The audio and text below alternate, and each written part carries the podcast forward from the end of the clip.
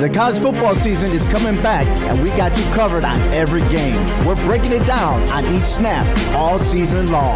Catch us every week starting on August 4th. Joe McGuire, Sean Scanlon, Jace Garcia, and yours truly, Obi Muniz, giving you the highlights, predictions, and current rankings. Visit our website at hhwshow.com and subscribe to our YouTube channel. It's all four downs, part of the CMG Sports Podcast Network.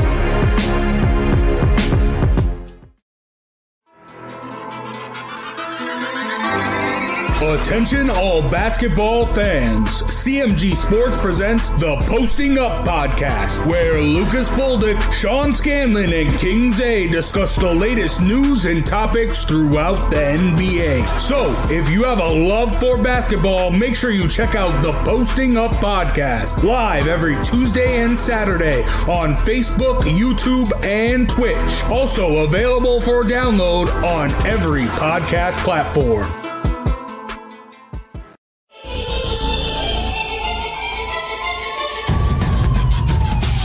Throwing jabs, always full send. Here we go again. Jared, Joe, and Jace, Clover Crest, top three corner man, punching in with a puncher's chance. We find a way to win. The main event, locked it in every Saturday at 10. The overhand is out of hand when it comes to fisticuffs. Slide a hand on the undercard, you'll never see the punch. Uppercut, got you missing weight, feet are stepping late. Keep your guard up, feeling faint from a feint. Take a stand and eight, then retaliate. Put up your duke, stick and move, bob and weave. Don't lose hope against the ropes. There's always an escape. Never stay down. One more round, bells ringing, counter punch with your chin tucked and go down swinging. We bringing crosses with no worship, hooks with no verses, combinations with no locks. When you feel the flurry of curtains, from scrub scraps to fight stats, relax if you want the facts, cause the best combat podcast is throwing jabs.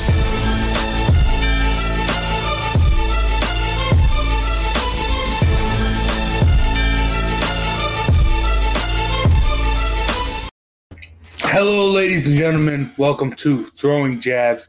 Got a big, big fight tonight. Two of the greatest words in combat sports history are heavyweight and trilogy, and we got both those combined later tonight. But first, we got to recap what happened last week and at UFC Vegas 38. Thiago Santos beats Johnny Walker in a close, unanimous decision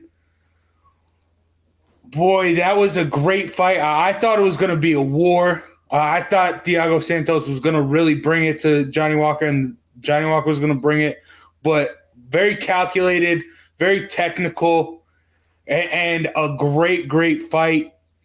I know both you guys picked Johnny Walker, and it was a close fight. Did you guys have it as Santos pulling out the win, Joe?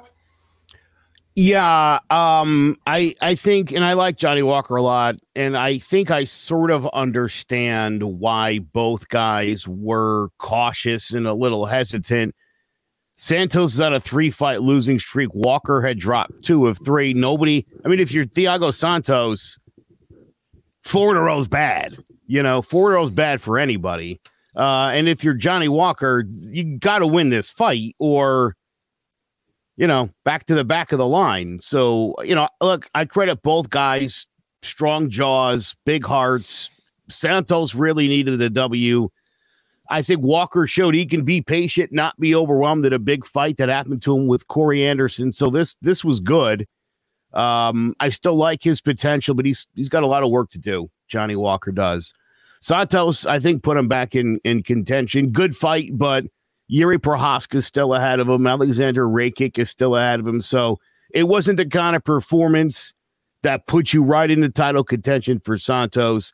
And obviously for Walker, you know, he's he's got probably like three fights now before uh, he's back, you know, with a shot at, at a title, assuming he wins all those. I'm, it sounds like I'm the only one with this take, but I don't. I'm not really interested in seeing either guy fight again till they do something different. I was bored to tears. Johnny Walker kept throwing the beginning of like Superman, like his. They broke records for feints. Johnny Walker has to have broke the record for feints in a fight.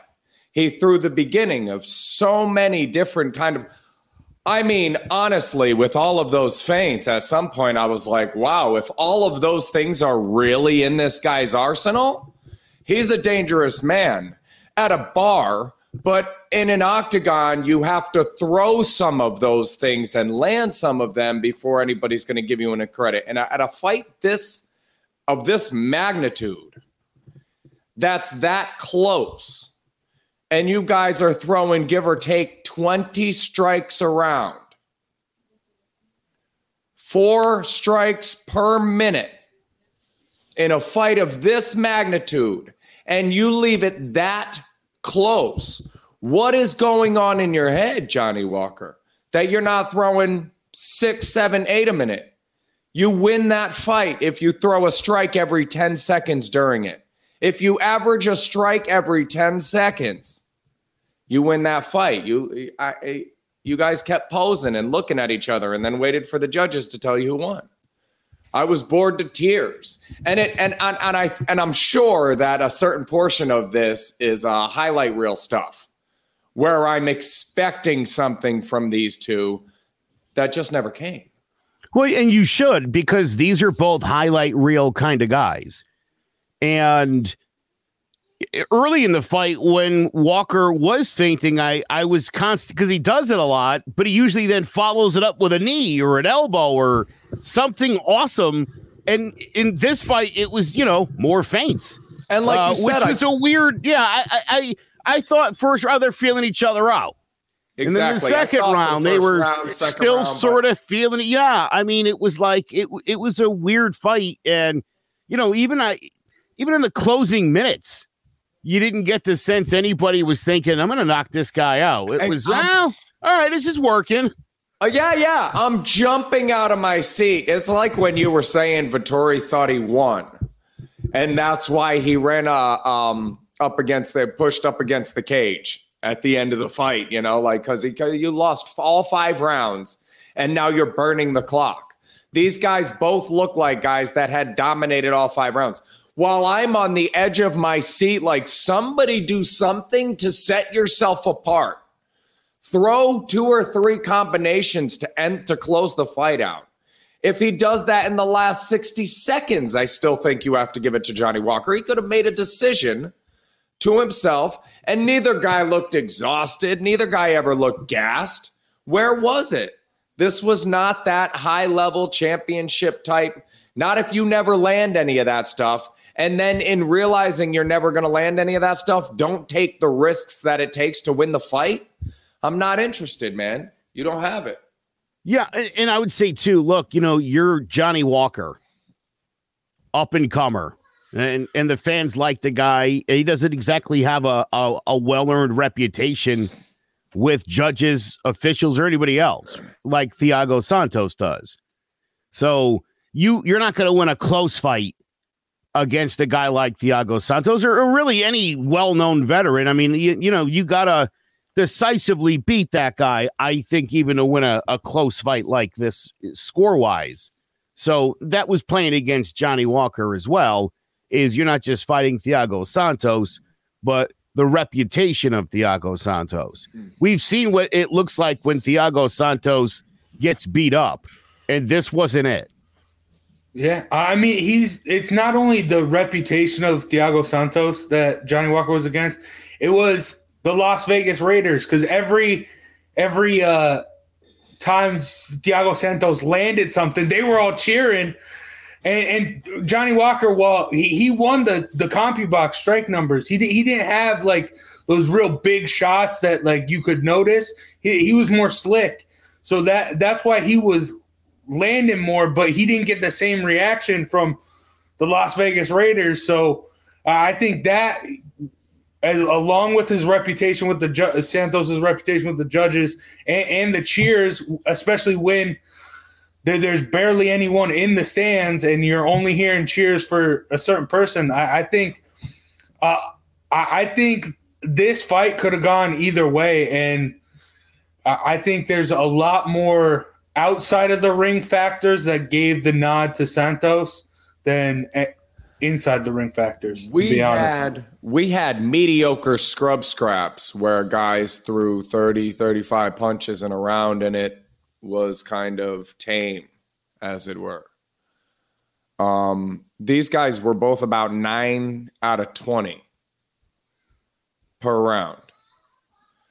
And like I said, that's a good first round average. You're feeling a guy out. It's a dangerous guy. I get it. Maybe the second round. You got to do more than that. You have to throw more than four strikes and land less than two in a minute. We're fighting two minutes at scrub scraps. The guy's averaging 30, 35 punches a round in two minute rounds. He's talking about five minute rounds. You're throwing four a minute. If that's a scrub scrap, you're you're three for eight at the end of the round. Like what? Yeah. What, like, are you guys fighting or not, dude? It was so it was so frustrating to me. It's one of maybe a half dozen times I've said, "Hey, Erica, Trinity, should watch this fight. These guys are bangers. It's going to be exciting." So by the end of the second round, and it's a snooze fest, and I'm wondering what the hell's going on. Johnny Walker keeps doing these, like little, oh, oh, oh, oh, oh. I started doing that. Oh, oh, oh, oh, oh, oh, oh, oh. Every time he it was hilarious because that's all there was was feint, feint, feint, feint, feint, feint, feint, feint, feint. Like that's not at some point that's not working. Santos wasn't even adjusting to your feints anymore because he knows you're not going to throw any of that stuff. Yeah, and I will say, Santos should have been the one, the the aggressor. Like he's been there, he, he's the veteran. He he should have been the one going for it more and forcing the fight more. And, and Johnny Walker, I get why he's hesitant. I mean, especially coming off a, a a little down from when you were so high up, and having this guy who's got this reputation. I, I, understand where Johnny Walker was coming from. But is he gunshot? Is this a shot fighter now? Is he gunshot? Is this Cody Garbrandt? Because that's what I saw. Somebody who's taken a few losses and now doesn't really know how to fight anymore because his head is going, uh oh, uh oh, uh oh, I'm about to get knocked out. And you can spend 48 minutes in a cage with another guy and never shake that feeling that you're about to get knocked out and then lose the fight on points when you're younger, you're the superior athlete, you're longer, you're stronger. Experience the name, the fans. That's the stuff Santos had for advantages here. You know, Walker was supposed to win this fight and didn't throw enough. I think a little bit more volume. One more punch every minute, two, maybe. It's enough to win this fight.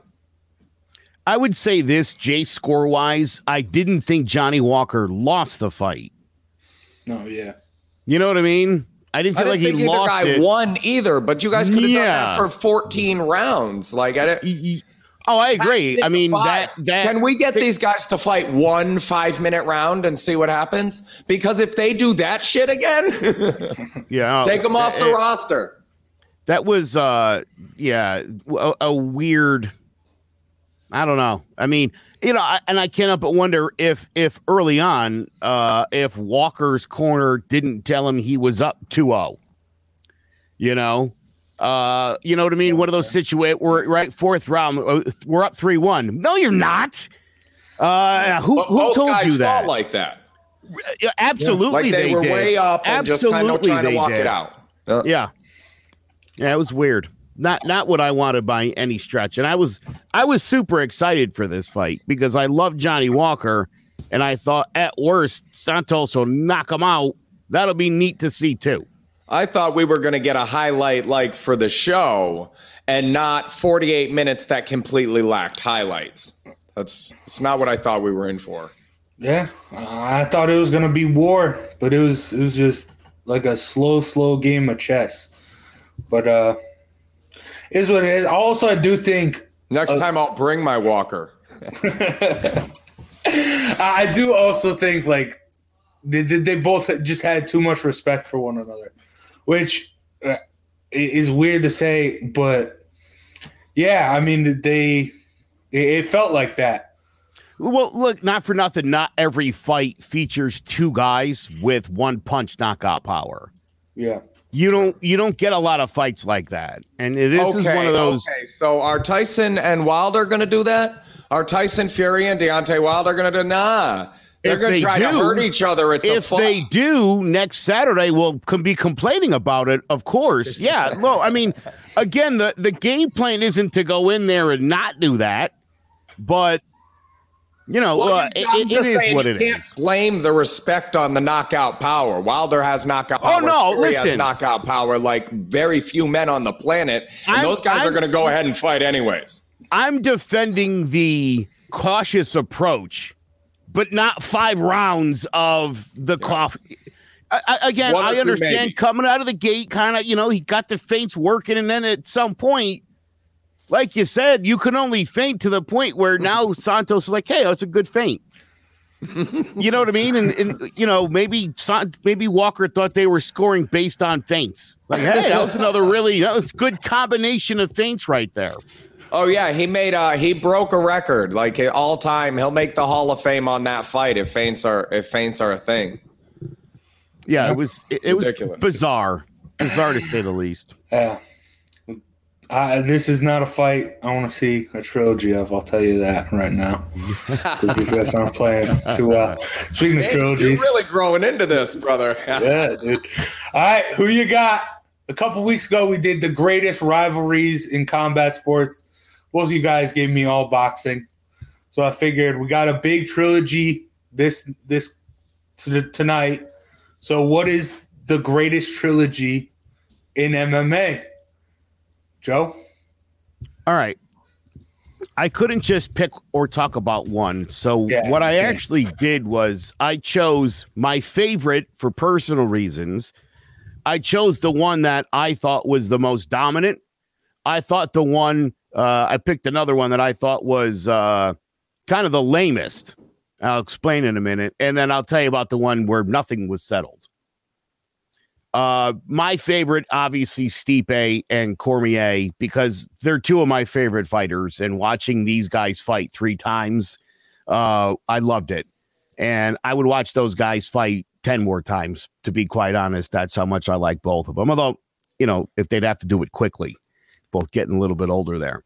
The most dominant one, obviously, Ortiz Shamrock, because Ken was not in Tito's league at that point in his life. The lamest one was also with Tito Ortiz, but this one with Forrest Griffin. Split decision, split decision, decision. in the third fight, one more judge was like, Yeah, Griffin. And that's how that thing got settled. It never sat right with me. And of course, the one that really did never, I thought, got settled was Edgar and Maynard. Um, I don't know. One and one. Gotta Yeah. no, nobody wants that anyway. So th- that was those are all the ones that went through my house. But for me, uh, yeah, Stipe and Cormier. I don't like it. I don't like Stipe Cormier uh, because I think they have to split, right? Stipe didn't win any of those. No, uh, Cormier, uh, not first round knockout. Stipe fourth round knockout. Stipe by decision, but destroyed him. Oh, Okay, that's right. Mhm. Last fight. Yep. Ah, Joe. Okay. All right. Circle gets a square. Ding. Um, I'm going with Sander.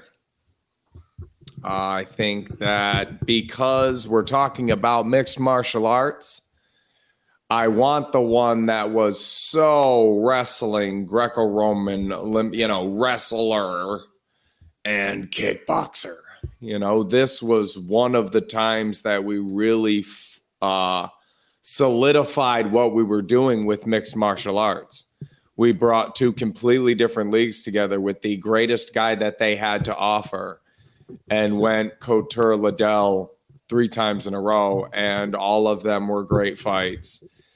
Um, love it. That that's got to be it. And I'd also like to my footnote because we have a habit about not picking just one. Uh, Shevchenko beats Nunes. Big if. That becomes my answer to this question. That, that's a great one.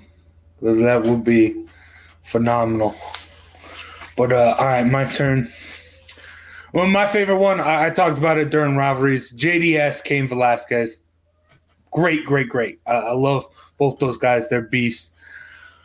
Well, uh, another one, one more so for the casuals. Vanderlei Silva and Quinton Rampage Jackson. Just, I I mean, Rampage is just him talking all that smack. And Va- Vanderlei, I mean, he is, his nickname's the Axe Murderer. So, I mean, that's just plain and simple. All three of those fights you got to watch and you got to enjoy and you got to love. Because, I mean, especially if you're a casual fan, because those those do not disappoint. But but for my my all time favorite one is JDS and Cain. Those were just some of the greatest fights ever. So, in my opinion, but I love all these lists. That was great. I, I, No, I don't, another think, I don't think we said any bad ones. no. Another honorable mention I have is uh, Fedor versus Big Nog in Pride. Those Yeah. are some great, great fights too.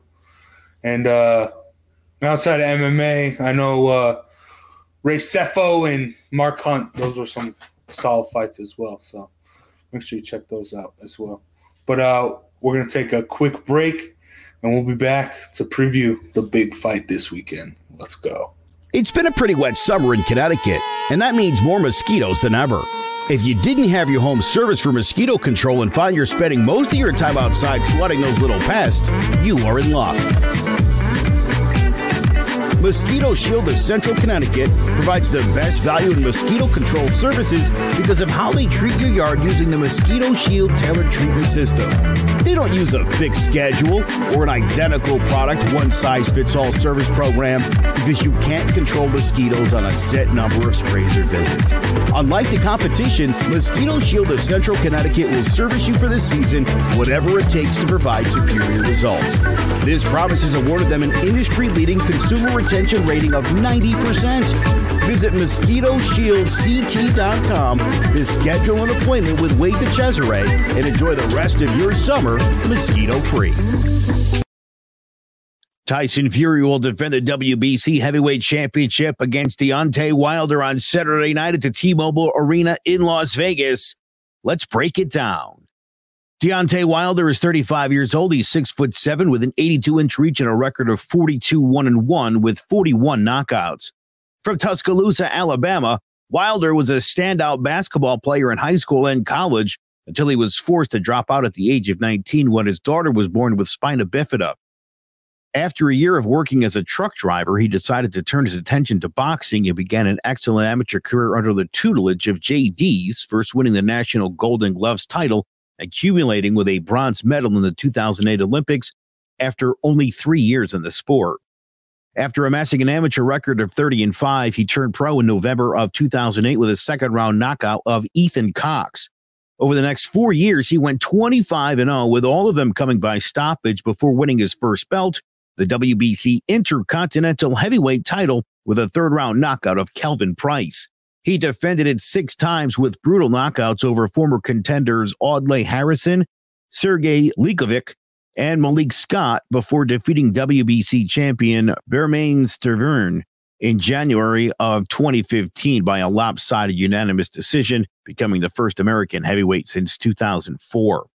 After defending the title twice with knockouts over Eric Molina and Johann Duhaupas, he brutally knocked out Polish challenger Artur Szpilka, rendering him unconscious for several minutes and causing him to be rushed to the hospital. Following the knockout, the newly crowned unified champion Tyson Fury entered the ring challenging Wilder in a heated face to face altercation. Six months later, Wilder returned with an eighth round stoppage of Chris Arreola, then fought a rematch with former champion Stiverne, this time dropping him twice early before rushing him and knocking him out with a savage barrage of punches. Four months later, he faced his toughest challenge to that point when he took on Cuba's Luis Ortiz, surviving several harrowing moments in the seventh before stopping him with two knockdowns in the 10th round. After negotiations with Anthony Joshua for a unification match fell through, Wilder accepted a fight with former champion Fury, and on December 1st, 2018, the two engaged in an instant classic, with Fury frustrating Wilder with his awkward style and surviving two vicious knockdowns en route to a disappointing split draw.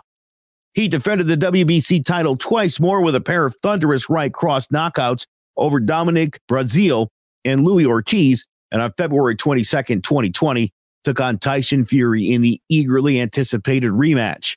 However, this time around, he was completely overwhelmed and outclassed by Fury from the start, suffering two knockdowns in the third and fifth rounds and taking a terrible beating en route to a seventh round stoppage loss.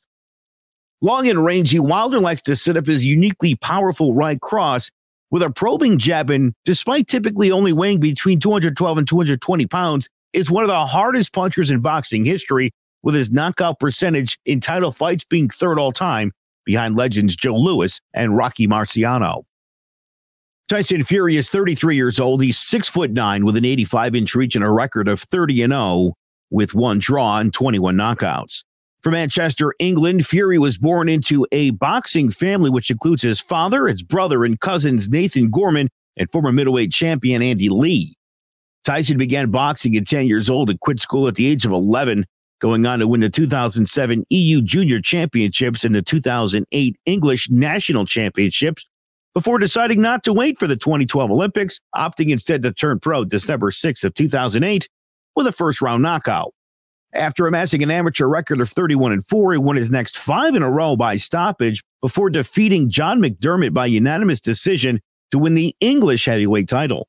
In his 15th pro fight, he defeated Derek Chisora by unanimous decision to claim the British title. And after knocking out Vinny Maddalone and former cruiserweight champion Steve Cunningham, he again defeated old rival Chisora, this time by 10th round stoppage, to win the European heavyweight title.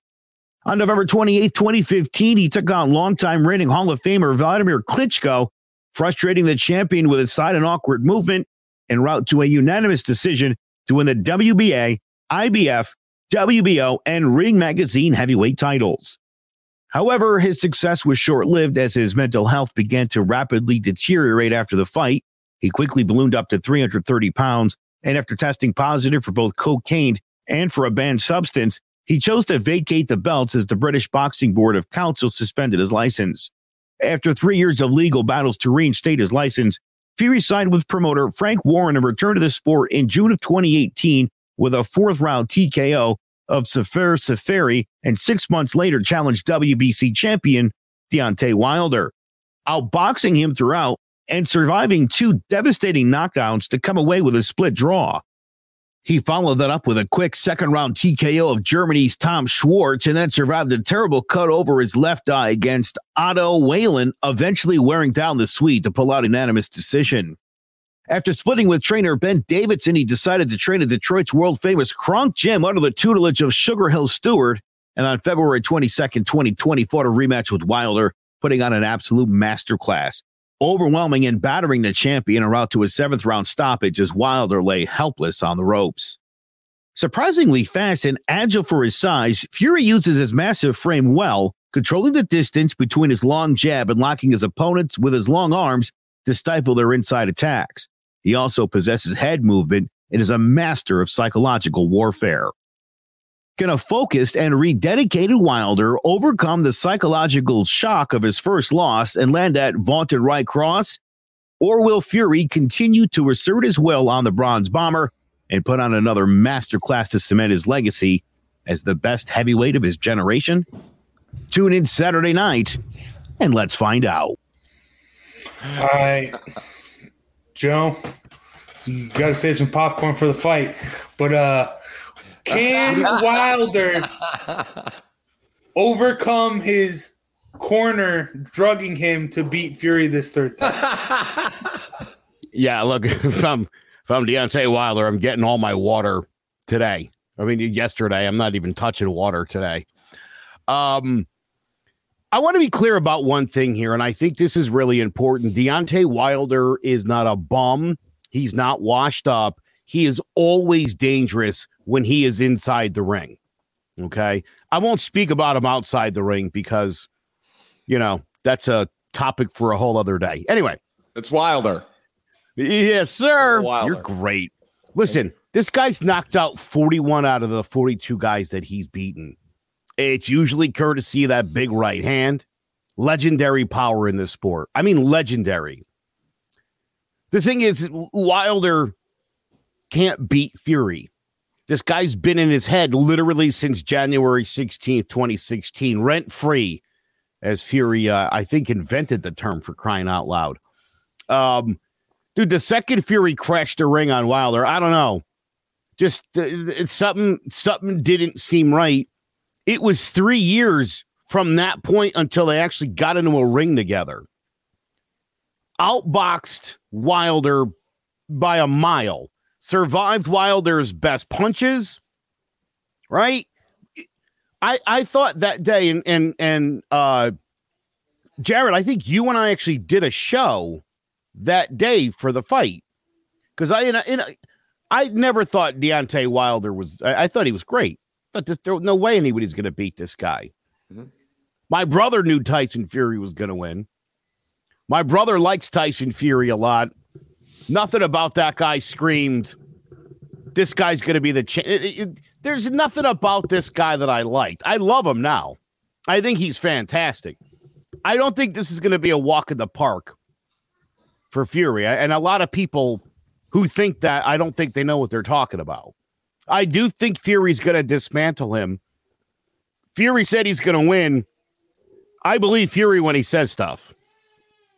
Well, if you can knock a guy down three times and come away with a draw, um, that's amazing. A la Pacquiao Marquez one. Um, I think it changes the dynamic between the two guys.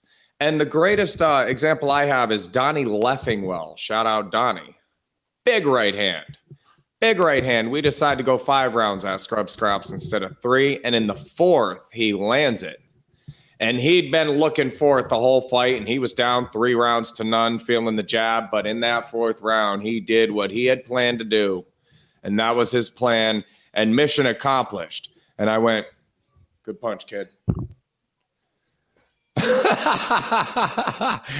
and that's when he felt tired and exhausted and it still wasn't like i was pounding on him. There was a mental thing i felt like that went to him. You know when ali whispered to foreman is that the best shot you got? Foreman i thought to myself well yeah, yeah, that was pretty much all I got, champ. um, it does something psychologically to you, and I think that hap- obviously we've seen the effects of something psychological happening to Wilder. Um, to put it kindly, I think Fury wins this fight. I think you'd need to pull a punch out that we haven't seen yet from Wilder, and uh, are those his best shots? Becomes the question because otherwise he just gets outballed and uh, outboxed and mauled uh, by a, by Tyson Fury. How he's done everybody else at 6'9", 260. He's he's not a guy you want to fight. You're a regular heavyweight, and uh, not that. By the way, that. By the way, Fury at the weigh-in 277, and uh, Deontay Wilder a career high 238 pounds but still still give, um, giving up almost 40, 40 pound 39 yeah. pound weight differential for a guy who's a better boxer than you who's faster than you. I mean here's what i, I wouldn't want. to beat Deontay Wilder honestly even on his best day against Fury and I don't mean that in a bad way but I mean you're fighting a guy who's bigger stronger and a better boxer. Yikes you know those little recognition scanners on your phone that used to open your phone by your fingerprint? This is what I want. I want end of the first, first round ends. Wilder walks over. He slumps down into his, his stool. This little box comes out with combinations and it's all all wrapped up and they press it to his nose and bloop bloop bloop boom, and it opens up and his water bottles in there so that we can all be sure that he's the only one that had access to it. And it's not the water that's. They better break butt. open a new water bottle in between every round. I want to see a nice yeah. fresh Poland Spring, crack it, where the security guards come in with the case yeah. of Serve water for each each round. Yeah, yeah, oh. just so we can be sure. But yeah, um, and Tony, good good point. Uh, he's always been better in the two tens. Um, Great point. This guy's a better fighter as a lighter heavyweight. But what do you do with 6'9, 277? You can't, I mean, for Wilder to win this fight, he has to Usyk this guy. And he's You not, can't. that's not what he is. That's not No. who he is. Sander, Sander just wrote he better not come out in that suit. You're right. Yeah. Listen, if you're Deontay Wilder, don't even A wear towel. a sweatshirt or Just a a robe. yeah, just come out straight. Walk to the ring, no running, don't hold Stark anything. naked, just so Oh, you have man. all of your, Yeah. Oh damn. just Mike Singletary right down the. Dude, I, I I do not see any way Deontay Wilder wins this fight. He Well, there's one way. No, Jason, no, and it's no, your- listen. and it's the way that Listen, you love. Joe. It's some thunderous right Listen, that catches Fury. Joe, It's the Yeah, Megan Anderson but- effect. but Fury already ta- took in Wilder's three of Wilder's best thunderous rights, and he as got I said, up. as I said, the best. The question becomes: Is that his best punch? Because if the answer is yes, I don't think he can ever beat Fury. They'll, they'll they can fight a hundred times. If that's his best punch, Fury took it and got up, and he'll outbox him round per round per round, and every five or ten rounds he'll get knocked down, and then he'll win the other four. And and I, I listen. Here's what I think you're going to see. I think in the first couple of rounds, you're going to see a more cautious Deontay Wilder, a guy who's been trying to learn how to be a better boxer in anticipation of this fight. And I think once he feels like he's down 3 1 4 0, he's going to do what Deontay Wilder does because this guy doesn't have great form. I you seen a lot. I mean, my goodness, dude, he looks like a guy just Deontay Wilder. I think would be the greatest street fighter of all time. Just uh, that once once that guy gets in on you and starts throwing the dude, you're done. I mean, it is vicious. You know, the biggest problem I have, because that is so true, because you're so right. Um, I talked to you uh, during one of the fights we saw here about moving your feet into a position and cutting off the ring to where you can land something. I can't stand Wilder headhunting. When he really loads up and throws something huge, you're fighting a guy 6'9, 277, hit anything, hit a forearm, hit a hip, hit a rib, hit hit something, a shoulder. Swing where you know you're going to hit him. You shouldn't be letting him do this at 6'9, 277, and you're missing three out of four punches. I want you landing three out of four because you're hitting the mass in front of you and not aiming for the tip of his chin or the top of his head. I can't Yeah, well, stand listen, that. These real right- strong guys just hit anything. Yeah. Oh, you, you you're exactly right. And and listen, I mean, other than a knockout, and and look, I, I mean, I've said that a hundred times now, Jace. The idea that Fury's taking his best punches, it's the reason this guy's bulked up to 238. Is in his mind, he thinks, well, if I do get him 20 extra pounds, but you know, there's a reason Israel Adesanya didn't bulk up for Blachowicz, didn't want to lose the speed, and then ended up losing because he didn't have those 30 pounds. You know? So so you sacrifice one for the other if you're a guy unlike Fury who's got both of those skills. He's got the size, he's got the speed. Don't have to worry about losing one or the other. So Wilder and Marciano are very similar natural athletes, got into boxing at 23, didn't have the time to learn the finer nuances of the sport. Yeah, and it just becomes na- and and you know, look, Marciano's lucky he didn't have a guy like Tyson Fury in his day because it would have been really hard to outbox a guy who's a great boxer, who's a monster. Well, I mean, dude, dude this guy is again right. The the six nine two seventy seven. Just think about that for a minute. That's like a forward in the NBA, dude. Like that is a that is a Kevin Garnett. Like that's a Yeah. big monstrous human being. But this guy's not dunking the ball on you. He's punching you in the face with his monster hands. And again, the speed, the the, the defensive maneuvering that that Tyson Fury's capable of. It- it's it's over. I mean, again, I, I I want people to understand though that Deontay Wilder's still a great heavyweight fighter, and he's one of the best of the generation. That doesn't change here. This is simply Fury is not the kind of guy he can beat. Nothing about this matchup works out well for Wilder, other than he really wants to beat him, and I don't think that's going to be enough to get it done. Well, and it's not uh it's not always the age they started the sport. Well, I totally agree with Tony about Wilder and Marciano. Um, there's some guys who just never make the adjustment. My favorite example for that is a local guy named Chad Dawson, who beat Antonio Tarver. He beat um, Bernard Hopkins, both those men twice, by the way. Uh, excellent, excellent fighter, but there were adjustments he needed to make when his athleticism started to fade that he didn't really make. And if Wilder's last fight is any indication or age or when he started, you know, then he's to, you don't have the brain plasticity you did in your younger years to learn those new things. And that's just what it is.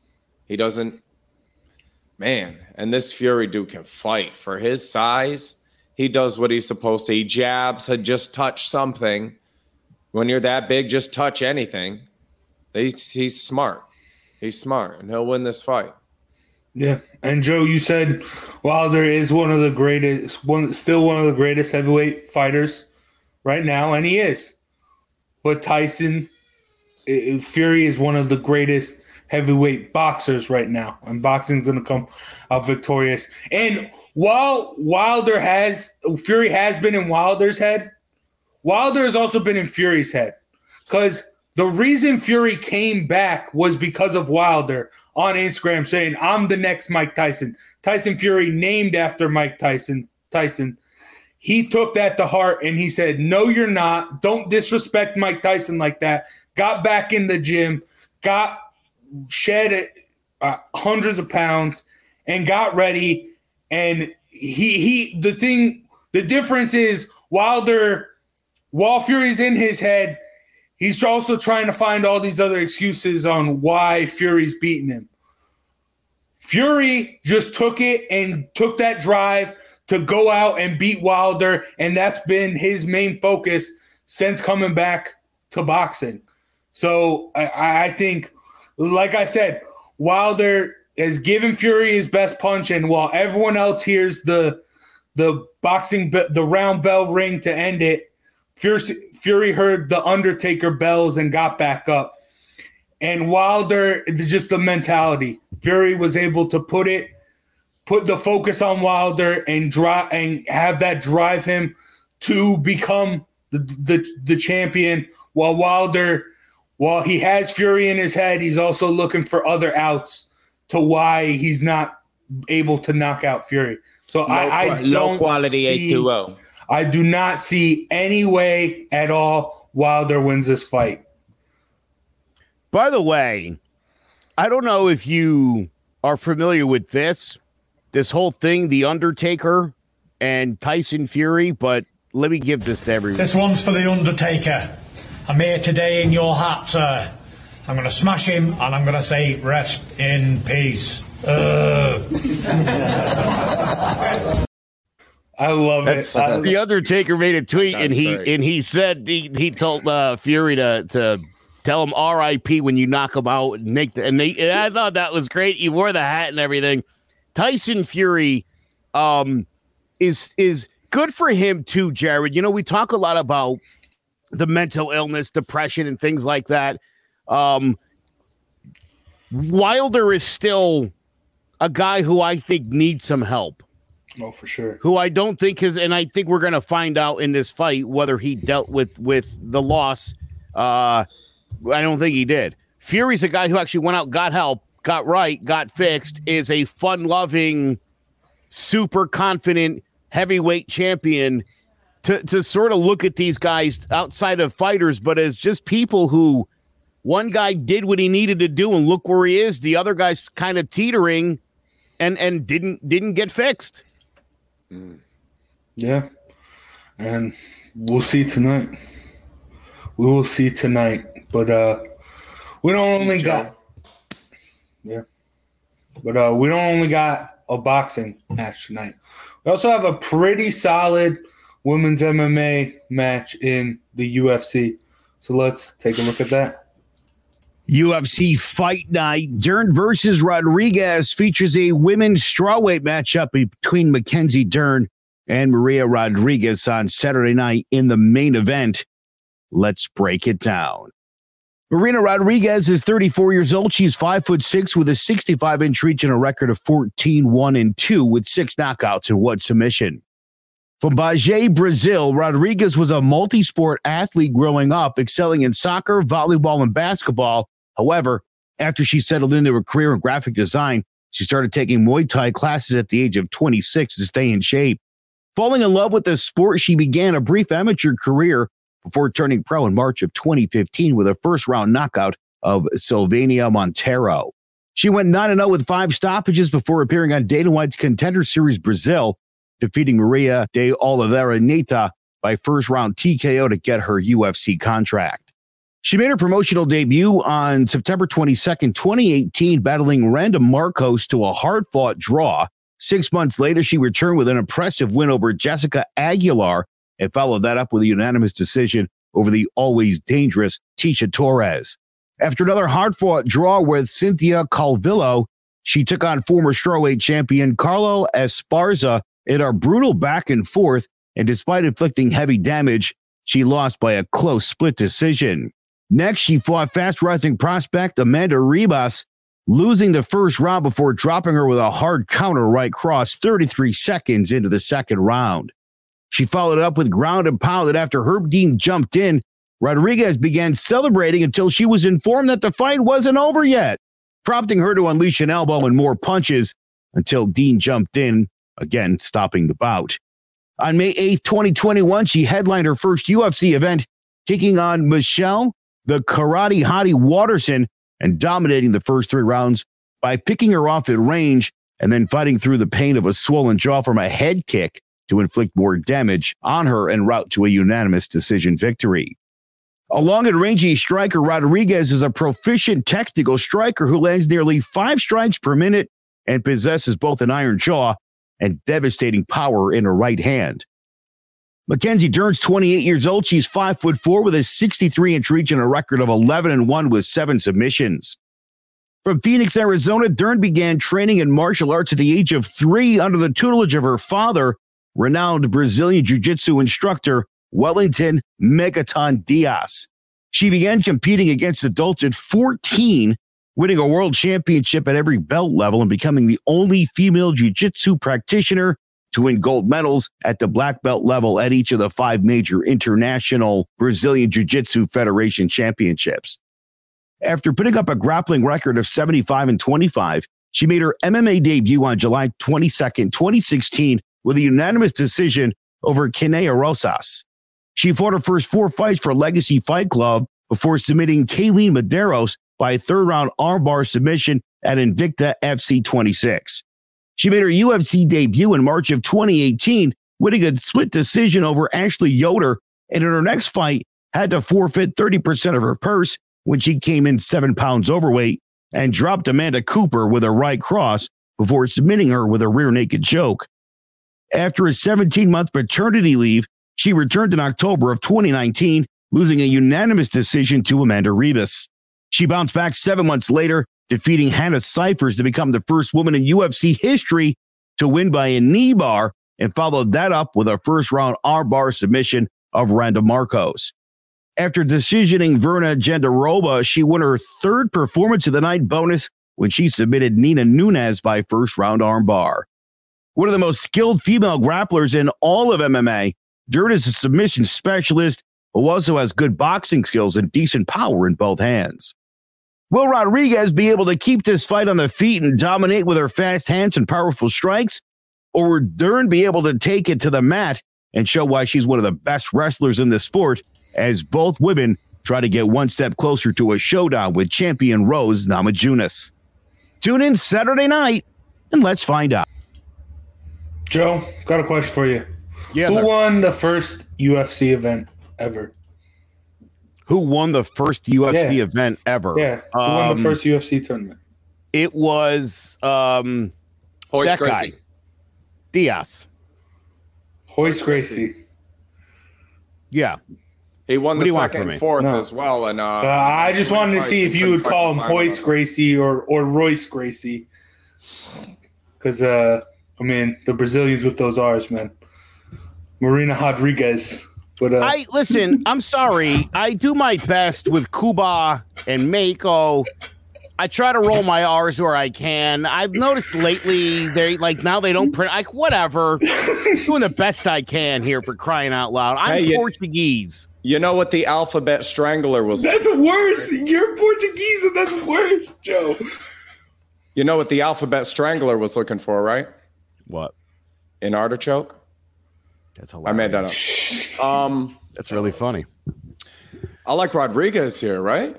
No. No. Do you really? no. Uh, yeah. Look, this is one of those where, uh, you know, very opposing styles. This is a, a title elimination about the winner. The winner's getting probably getting a crack uh, after the the Weili Namajunas rematch. So this is a big fight. Uh, Dern's on a four fight winning streak, power in both hands, solid chin. Uh, but the, the Brazilian Jiu Jitsu, I mean, she's one of the best on the planet. That's how good she is. I like Rodriguez, great Muay Thai, five strikes a minute. She takes only three. Um, this is going to be who can impose their will. Now, if Rodriguez keeps this thing up and does and, and, and can avoid takedowns, Dern's in some trouble. But I and it seems like most people seem to be under the belief that um that that Dern's going to be able to to to get this to the ground and do something bad to her. Uh, because once she gets you down, I mean, the, her her Braz- I love Brazilian jiu jitsu in the octagon when it's utilized by someone who's really good at it, and that's what Mackenzie Dern represents here tonight. Again, just like with Fury and Wilder, Rodriguez could knock Dern out if she catches her in this fight. That could definitely happen. Um, technical kickboxer as well, uh, Rodriguez. So great striker, but you know, th- to to me, this is one of those. Once Dern gets her mitts on her and can take her down, and she does it, it it, it seems with relative ease to some of the biggest names in the sport so far. If she gets Rodriguez, and I think she will, it's it's Dunzo time. Oh man, do you remember my trilogy fight, greatest MMA trilogy? Because this is the new age, upgraded, updated 2.0 female version of Couture Liddell. This is a long, rangy striker with knockout power and a wrestler that if she gets a hold of her, I agree with you. Dern could win this fight on the ground. What uh they have a common opponent though, you know that? T-Bus. Yeah, yeah. And what happened? yeah. Dern lost. By decision. Yeah, after having a baby.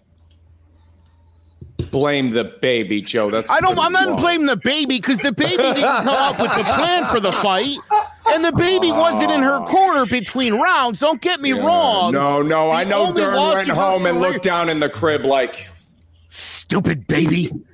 Um, could work yeah. for this. uh, again, damn I baby. I just think it was one of those. You know, you have a baby, you're out of the ring for a really significant amount of time, and I say it all the time. I mean, honestly, had, had we had we called Ribas versus Dern, I would have picked Ribas because of the long maternity layoff. Okay. Rodriguez knocked like her when- out in. I, Early two. Yeah, well, Rodriguez is a monster, and she's really good, Jared. Don't get me wrong. fight. And she wins this both- fight. Both these ladies got one loss in their career. Hey, I got I'm another one telling for you. you. You ever see? Yeah, hey, and did she lose to Carla Esparza? Watch the fight. Did she lose that fight? Did she lose? Same way Johnny Walker won. Get out of here. Yeah, no, no. Rodriguez could uh, very easily be undefeated. Yeah. And I'll give you, yeah, I'll give you another one. Uh, Winky Wright versus Felix Tito Trinidad. You guys remember that fight? Winky Wright threw like 600 jabs. Uh, GSP versus Josh Koscheck. There's an MMA example for you. There's a great wrestler and a, and a good jab. And GSP by jab. And this will be Rodriguez by jab, by longer, rangier stuff. If she can keep her on the outside, it's going to be a long, long, long night for Mackenzie Dern. Well, Dern's been working on the striking because it's definitely been. Oh, is she uh, jogging too? She's been jogging in Portugal and staying out of bar fights. And, you know, no, listen, she's been working on her striking. It's gotten better. Um, she, uh, you might have seen in the video, she, the, her last opponent, she dropped her. Uh, so Yeah. something, and, and then I think pounced on her and choked her out. But you know what I mean? Like she's got the power, she can do it. So again, if this thing is is a, a, a match on their feet, it's not like Dern's incompetent when it comes to that. It's just not her strong suit. Um, No. my brother says, I love Rodriguez. Her takedown, defensive grappling are lacking. She might be able to piece Dern up through, but her striking is top notch. Yeah, yeah, her takedown defense and grappling. If she gets caught a hold of by Dern, likely Yeah. to be a problem. But the striking is top of the line for these for this weight class, these female fighters, and uh, she keeps her on the outside. And like I said, long night, long night. Let's hope that this fight's a banger because I got to tell you, I feel like the rest of this card is No. Yeah. lacking, seriously lacking. A little bit. Yeah, I mean we're gonna have down down cards, especially we have two back to back pay per views week to week. So yeah, This but fight is much less exciting if Dern wins. I don't know about that. I don't know about that. But I I, Dern agree. wins a I agree less because exciting I agree because listen, you well, know, she does some if, flying stuff. if Dern, if Dern, if they if they get caught up and Dern gets, I mean, Dern can end this fight quick at any Yeah. point. I mean, the the Brazilian Jiu Jitsu submission game in this one is very strong. The the kind, I mean, she could get you down at any point and you're done, or get a hold of your arm uh, while you're striking her and and you're done. So. I, I agree with Jared. I think if Rodriguez wins this, this is going to be a fun fight and a banger. If Dern wins, it's more than likely that Grappling, wrestling. yeah that it was a lot of on the ground and eventually you know Oh, after yeah. roll that it yeah and and that would again on this card we can't have that Yeah, I get that. But I'm gonna go Dern. Jared, you said Rodriguez is one of the best strikers for that division and that weight class, right? Absolutely. The thing with that is Dern is one of the best Brazilian jiu-jitsu practitioners in the world anywhere. And I think the gap between Dern's ground game and Rodriguez's ground game is a lot, lot bigger than the the, the gap in the striking game between the two. So. And I love Mackenzie Dern, so I'm gonna go with that. Oh, I like. i love of these. mackenzie dern too I like them both. She's awesome. i'm with you jace i get it Yeah. jace a rare agreeing with me i like it Her her her accent's weird though. If you if you watch videos on that, her accent's all over the place, and that's so that's weird. But uh, yeah, I'm Also- excited for this fight. also Hayes Garcia's ability to leave all the R's out is uh, un, un, un, unbelievable. You're very, very linguistic in your approach to that. I can't do it. Rodriguez. I don't know if I could do it. You just changed the R to an H. That's all. Rodriguez. Rodriguez. Rodriguez. Why would? Why are we doing that now? What is? Because the- that's Portuguese, Joe. That's Portuguese. all right. Oh, Whatever. all right, Jade. Uh, tell us how you're gonna make us some money. All right, here's the puncher's chance. Yes, I like Tyson Fury, and if you just tack him to Ted Cheeseman, I'm okay with that. If you bet Ted Cheeseman alone and make half of whatever you bet, I'm okay with that too. This Cheeseman bet number is way too low. It should be up around 650 and 750 where Karras and Ramirez are. But if it's only one fight this weekend, Ted Cheeseman to win.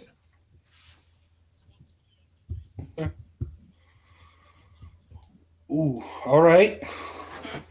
Okay, I like it. But uh that's good. That's going to wrap up the fights for us. Thank you guys for watching and listening. Make sure you visit www.clovercrestmedia.com for all the latest podcasts and everything. And make sure you follow us up on Twitch, Clovercrest Media Group. Subscribe to us on YouTube and like us on Facebook, Throwing Jabs Podcast. And we're going to end the show like we always do. Jared, hit us with that flurry. Uh, flurry this week, moving mountains. Um, this first picture is of Dashrath Manjhi.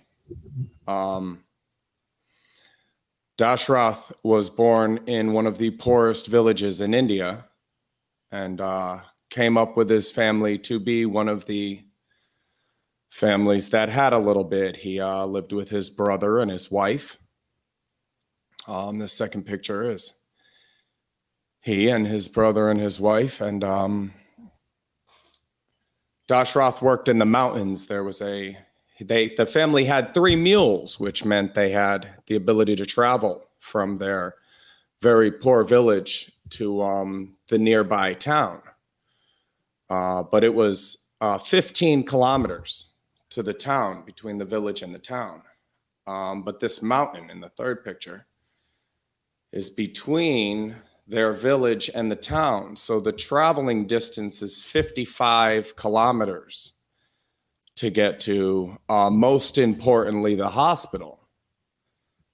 But uh, Dashrath had traveling ability, you know, so it was it was good to know Dashrath at the time because he had three mules and he had a way to get you if you were struggling, he could get you help. So it was rewarding to know this guy and be around this guy. Um, so one day he was working out in the mountains, um, picture four. He was working out in the mountains, and um, his wife came up to bring him water and lunch. And um, dropped off his lunch and his water. And as she was walking away from him, she fell and uh, injured herself and needed immediate medical attention. And Dashrath was, of course, frantic um, and trying to make that 55 kilometer hike to the hospital. His wife died. Um, and so, what what Dashrath did was he he went home and sold his three mules. Um,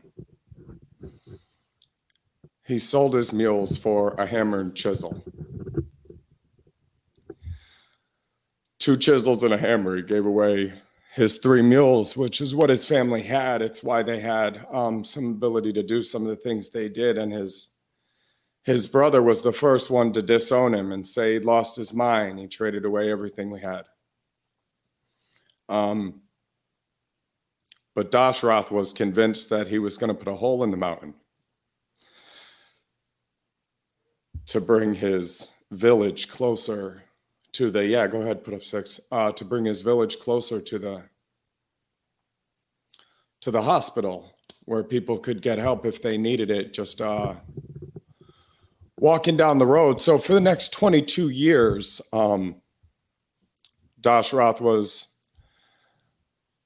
digging by himself with his hammer and chisel, with his rocks in the dark and the dirt, trying to put a hole in the mountain. And everybody thought he'd lost his mind. And he was abandoned by his closest family members, and he'd already lost his wife. But he dug anyways 22 years, this guy dug at that mountain in 2016, this was the official stamp of India.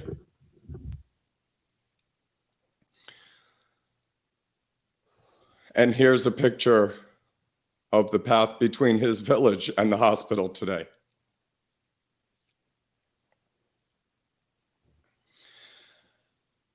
So, in my head, I have to believe that all these people that he was able to help, that as rewarding as it was to be around him in the beginning, um, that there had to be people stopping by, you know, uh, hey, I'm going to help you push this rock out of the way and dump this wheelbarrow on my way home.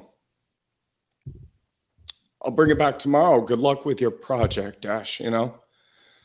I love you, brother. Hey, good luck whether they believed there was any chance of him making that hole in that mountain or not. people that wanted to be there for him that either just cared about him or knew he was trying to help other people and were willing to give a hand. So I just wanted to shout out three people. One of them's Jordan Carter from H&R Block. She'd never seen my face move. She'd never heard my voice. And she spent hours and hours looking through paperwork and struggling for this for this thing where I was able to help people. I was able to help people and we we shut it down and found out there was a mountain in our way and I got into the dark and a lot of the people disappeared, you know, or didn't believe in the mission. Um and so I understand it's rewarding for the people with the road that they can now travel on. And it was rewarding for the people in the beginning to know this guy who had this path where there would soon be a road. But there's this middle time of darkness and rock moving that's 22 years. You know, I went into the dark, I shut it down, and I started moving stones. And um, the other two people on that list are you guys.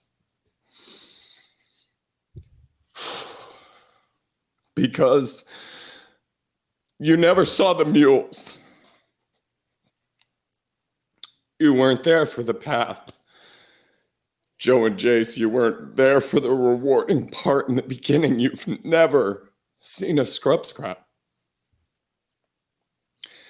And we're just only starting to see light on the other side of the mountain now. So, with no reward involved in it, I called the other day and I asked you guys to help me put something together for Scrub Scraps. And I'm big on noticing inconsistencies in things. It's kind of one of my gifts. And I saw an A where there should have been a P. And I looked over and it was um, the last time the video had been adjusted by Jace Garcia, 11 something a.m and I started scrolling through those timestamps of something I thought was going to take weeks. That Jace gave back to me 24 hours later and said, Hey, look it over and make sure everything's perfect. I want to know that everything's the way that you want it to be. Stopping while it's dark, while it's not rewarding, and getting his hands dirty for a project with no reward or light for him yet. Jordan Carter, Jace Garcia, Joe Aguirre, because I'm trying to help other people and they are good people. Thank you for helping me move my mountain.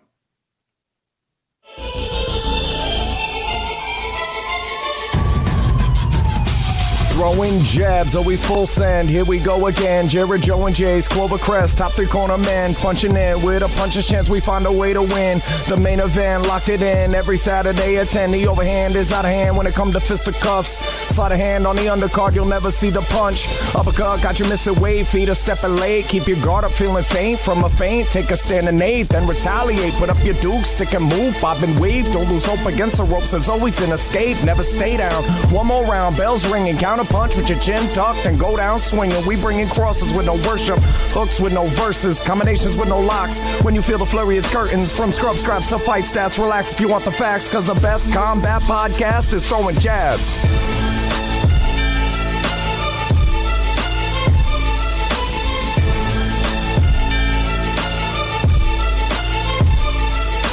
Hello, my name is Joe Aguirre.